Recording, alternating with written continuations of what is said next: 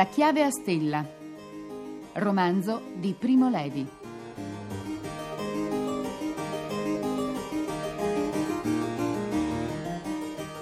Lettura integrale diretta da Massimo Scaglione. Con Giampiero Albertini, Carlo Enrici, Vittoria Lottero, Paolo Malco.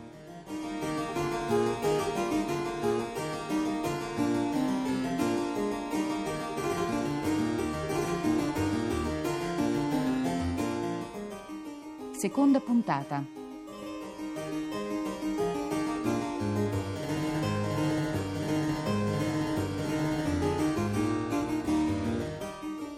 Clausura.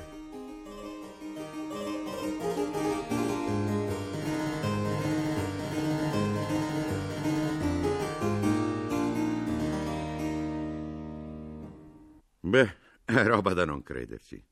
Lo capisco che queste cose le è venuto voglia di scriverle. Sì, qualche cosa ne sapevo anch'io, me le raccontava mio padre, che in Germania c'era stato anche lui, ma in un'altra maniera. Ogni modo, guardi, io lavori in Germania, non ne ho presi mai. Sono terre che non mi sono mai piaciute. E mi arrangio a parlare tante lingue, perfino un poco di arabo e di giapponese, ma di tedesco non ne so neanche una parola. Un giorno o l'altro gliela voglio raccontare la storia di mio padre prigioniero di guerra, ma non è come la sua, è piuttosto da ridere. E neppure in prigione non ci sono mai stato, perché oggi come oggi per finire in prigione bisogna farla abbastanza grossa.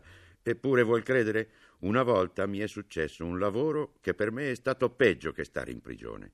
E se dovessi andare in prigione sul serio, credo che non resisterei neanche due giorni. Mi spaccherei la testa contro le muraglie, oppure morirei di crepacuore come fanno gli usignoli e i rondoni se uno cerca di tenerli in gabbia. E non creda che mi sia successo in chissà che paese lontano. Mi è successo a due passi da casa nostra, in un posto che quando tira vento e l'aria è pulita si vede superga e la mole. Ma che l'aria sia pulita da quelle parti non capita tanto sovente.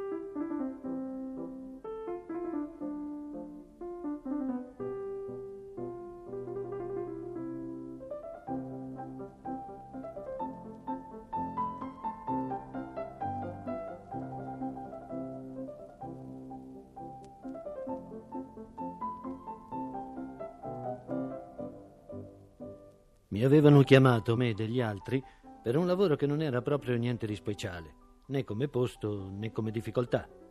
Il posto gliel'ho già detto, ossia, non gliel'ho detto tanto preciso, ma il fatto è che un po' di segreto professionale ce l'abbiamo anche noi, come i dottori e come i preti quando confessano.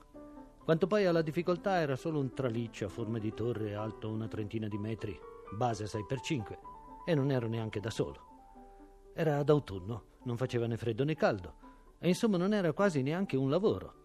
Era un lavoro per riposarsi dagli altri lavori e per comprare di nuovo l'aria del paese.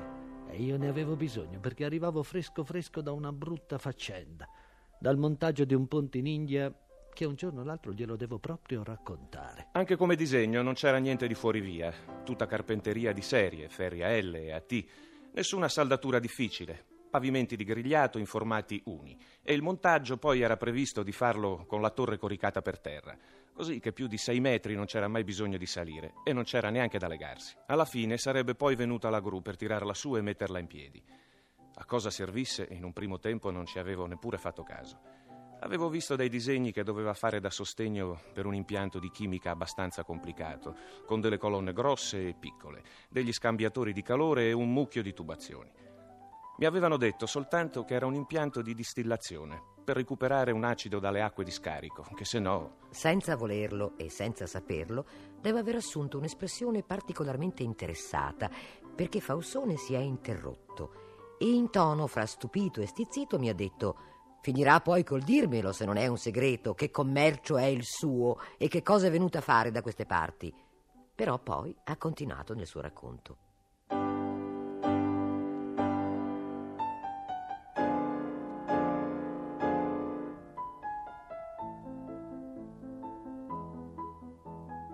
Ma anche se non avevo la competenza, mi piaceva lo stesso vederlo crescere giorno per giorno e mi sembrava di veder crescere un bambino. Voglio dire un bambino ancora da nascere, quando è ancora nella pancia di sua mamma. Si capisce che come bambino era un po' strano perché pesava sulle 60 tonnellate solo la carpenteria, ma cresceva non così basta che sia come cresce la gramigna, veniva su ordinato e preciso come nei disegni, in maniera che quando poi abbiamo montato le scalette fra piano e piano, che erano abbastanza complicate, hanno quadrato subito, senza che ci fossero da fare dei tagli o delle giunte, e questa è una cosa che dà soddisfazione. Come quando hanno fatto il traforo del Freius, che ci hanno messo 13 anni, ma poi il buco francese e il buco italiano si sono incontrati con uno sbaglio neanche di 20 centimetri, tant'è vero che gli hanno poi fatto quel monumento tutto nero in piazza Statuto, con in cima quella signora che vola. Come le ho detto, su quel lavoro non ero solo. Benché un lavoro come quello, se mi avessero dato tre mesi e due manovali un po' svelti, anche da solo me la sarei cavata bene. Eravamo quattro o cinque perché il committente aveva fretta e voleva il traliccio in piedi in venti giorni massimo. Nessuno mi aveva dato il comando della squadra, ma fin dal primo giorno è venuto come di natura che comandassi io, perché ero quello che aveva più mestiere. Che fra noi è la sola cosa che conti. I gradi sulla manica noi non ce li abbiamo. Con questo committente non ci ho parlato tanto, perché lui aveva sempre fretta e io anche, ma siamo subito andati d'accordo essendo che anche lui era uno di quei tipi che non si danno delle arie, ma sanno il fatto suo, e sono capaci di comandare senza mai dire una parola più forte dell'altra, che non ti fanno pesare i soldi che ti danno, che se sbagli non si arrabbiano tanto e che quando sbagliano loro poi ci pensano su e ti chiedono scusa. Era uno delle nostre parti, un ometto come lei, solo un po' più giovane. Quando il traliccio è stato finito in tutti i suoi 30 metri, ingombrava tutto il piazzale. Era goffo e un po' ridicolo, come tutte le cose che sono fatte per stare in piedi quando viceversa sono coricate. Insomma, faceva pena come un albero abbattuto. E ci siamo sbrigati a chiamare le autogru perché lo mettessero diritto. Ce ne volevano due, da tanto che era lungo, che lo agganciassero dalle due testate e lo facessero camminare piano piano fino sul suo basamento di cemento armato, che era già predisposto con i suoi ancoraggi pronti. E una delle due col braccio a telescopio che lo tirasse in piedi e poi lo calasse giù. Tutto bene. Ha fatto il suo viaggio dal piazzale fino ai magazzini. Per svoltare intorno all'angolo dei magazzini abbiamo dovuto tirare giù un po' di muratura, ma niente di grave. Quando il fondo è stato sul basamento, la gru più piccola se n'è andata a casa e l'altra ha sfoderato tutto il suo braccio con il traliccio appeso, che a poco a poco si è messo in piedi. E anche per me, che di gru ne ho viste parecchie, è sembrato un bello spettacolo, anche perché si sentiva il motore che ronzava tutto tranquillo, come se dicesse che per lui quello era una balla da niente. Ha mollato giù il carico di precisione, coi fori giusti sugli ancoraggi. Abbiamo serrato i bulloni, abbiamo bevuto una volta e ce ne siamo andati. Ma il committente mi è corso appresso. Mi ha detto che aveva stima, che il lavoro più difficile era ancora da fare. Mi ha chiesto se avevo degli altri impegni e se sapevo saldare l'inossidabile. E insomma, a farla corta, siccome impegni non ne avevo, e lui mi era simpatico, e il lavoro anche, gli ho detto di sì e lui mi ha ingaggiato come capomontatore per tutte le colonne di distillazione e per le tubazioni di servizio e di lavoro. Di servizio è come dire dove ci passano l'acqua di raffreddamento, il vapore, l'aria compressa e così via. Di lavoro sono quelle dove passano gli acidi da lavorare e si dice così. Le colonne erano quattro, tre piccole e una grossa e quella grossa era molto grossa, ma il montaggio non era difficile. Era solo un tubo verticale di acciaio inossidabile, alta 30 metri, cioè alta come il traliccio che appunto la doveva tenere su, e col diametro di un metro. Era arrivata divisa in quattro tronconi, di modo che c'erano da fare tre giunte, una flangiata e due saldate di punta, una passata interna e una esterna, perché la lamiera era da 10 mm. Per fare la passata interna ho dovuto farmi calare giù dalla cima del tubo, in una specie di gabbia come quella dei pappagalli, appesa a una corda. Non era tanto bello, ma ci ho messo pochi minuti. Invece, quando ho cominciato con le tubazioni, Credevo di perdere la testa, perché io veramente sarei montatore di carpenteria e un lavoro complicato come quello non l'avevo mai visto. Erano più di trecento, di tutti i calibri, da un quarto fino a dieci pollici, di tutte le lunghezze con tre, quattro, cinque gomiti e neanche tutti ad angolo retto e di tutti i materiali ce n'era fino una di titanio che io non sapevo neanche che esistesse. Mi ha fatto sudare sette camicie. Era quella dove passava l'acido più concentrato. Tutte queste tubazioni collegavano insieme la colonna grande con quelle piccole e con gli scambiatori. Ma lo schema era così complicato che io lo studiavo al mattino e alla sera l'avevo già dimenticato. Come del resto non ho mai capito bene in che maniera tutto l'impianto dovesse poi funzionare. La più parte delle tubazioni erano di inossidabile. Lei lo sa che l'inossidabile è un gran bel materiale, ma non consente. Voglio dire che a freddo non cede. Non lo sapeva. Scusi, ma io credevo che a voi altri queste cose le insegnassero a scuola. Non cede. E se lei lo scalda, poi non è più tanto inossidabile. In conclusione, era un gran montare, tirare, limare e poi smontare di nuovo. E quando nessuno mi vedeva, andavo giù anche col martello, perché il martello aggiusta tutto. Tanto che alla lancia lo chiamavano l'ingegnere. Basta, quando abbiamo finito coi tubi, sembrava la giungla di Tarzan e si faceva fatica a passarci in mezzo. Poi sono venuti i coibentatori a coibentare e i verniciatori a verniciare.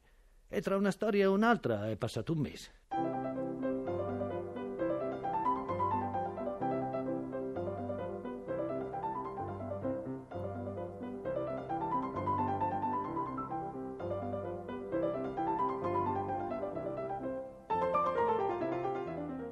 Un giorno ero proprio in cima alla torre con la chiave a stella per verificare il serraggio dei bulloni e mi vedo arrivare lassù il committente, che tirava un po' l'ala perché 30 metri è come una casa di otto piani. Aveva un pennellino, un pezzo di carta e un'aria furba e si è messo a raccogliere la polvere dalla placca di testa della colonna che io avevo finito di montare un mese prima. Io lo stavo a guardare con diffidenza e dicevo fra di me, mm, questo è venuto a cercare rogna. E invece no. Dopo un po' mi ha chiamato e mi ha fatto vedere che col pennello aveva spazzato nella carta un pochino di polvere grigia. Sa cos'è? mi ha chiesto. Polvere, ho risposto io. Sì, ma la polvere delle strade e delle case non arriva fin qui. Questa è polvere che viene dalle stelle. Io credevo che mi pigliasse in giro, ma poi siamo scesi e lui mi ha fatto vedere con la lente che erano tutti pallini rotondi e mi ha mostrato che la calamita li tirava, insomma, erano di ferro. E mi ha spiegato che erano stelle cadenti che avevano finito di cadere. Se uno va un po' in alto, in un posto che sia pulito e isolato, ne trova sempre. Basta che non ci sia pendenza e che la pioggia non le lavi via. Lei non ci crede. E neanche io sul momento non ci ho creduto ma col mio mestiere capita sovente di trovarsi in alto in dei posti come quelli e poi ho visto che la polvere c'è sempre e più anni passano più ce n'è, in modo che funziona come un orologio, anzi come una di quelle clessidre che servono per fare le uova sode e io di quella polvere ne ho raccolta un po' in tutte le parti del mondo e la tengo a casa in uno scatolino, voglio dire a casa delle mie zie perché io una casa non ce l'ho. Se un giorno ci troviamo a Torino gliela faccio vedere. E se ci pensa è una faccenda malinconica. Quelle stelle filanti che sembrano le comete del presepio, uno le vede, pensa a un desiderio e poi cascano giù, si raffreddano e diventano pallini di ferro da due decimi. Ma non mi faccia perdere il filo.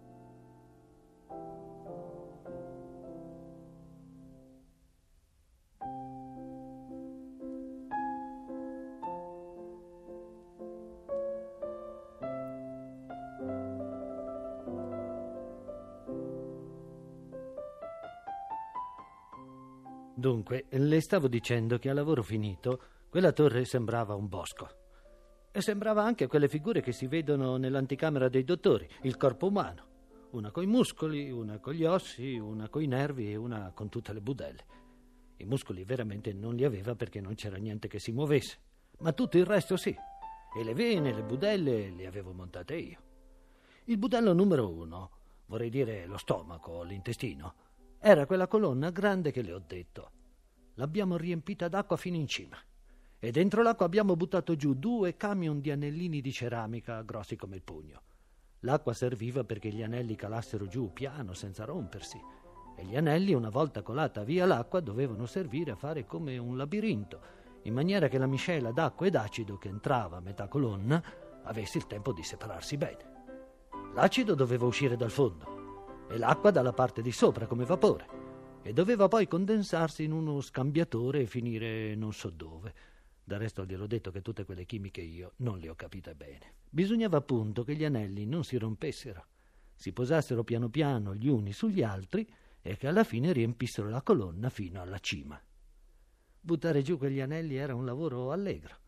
Li tiravamo su a secchi con un paranco elettrico e li facevamo cadere nell'acqua dal passo d'uomo. E sembrava di essere bambini quando si fanno i tomini con la sabbia e l'acqua e i grandi dicono fa attenzione che ti bagni tutto. E difatti mi sono bagnato tutto. Ma faceva caldo e faceva fino piacere. Ci abbiamo messo quasi due giorni. C'erano anche le colonne più piccole da riempire di anelli e a che cosa servissero quelle non glielo saprei proprio dire, ma è stato un lavoro di due o tre ore. Poi ho salutato, sono passato alla cassa a prendere i soldi e come avevo una settimana di ferie arretrate me ne sono andato in Val di Lanzo a pescare le trote.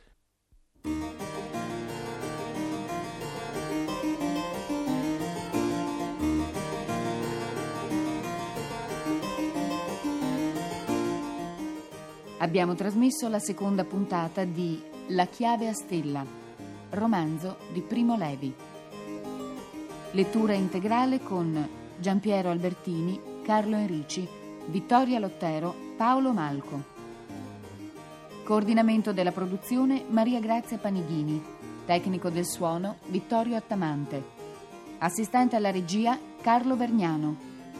Regia di Massimo Scaglione. Il romanzo è pubblicato da Giulio Inaudi Editore, Torino. Un programma della sede regionale per il Piemonte.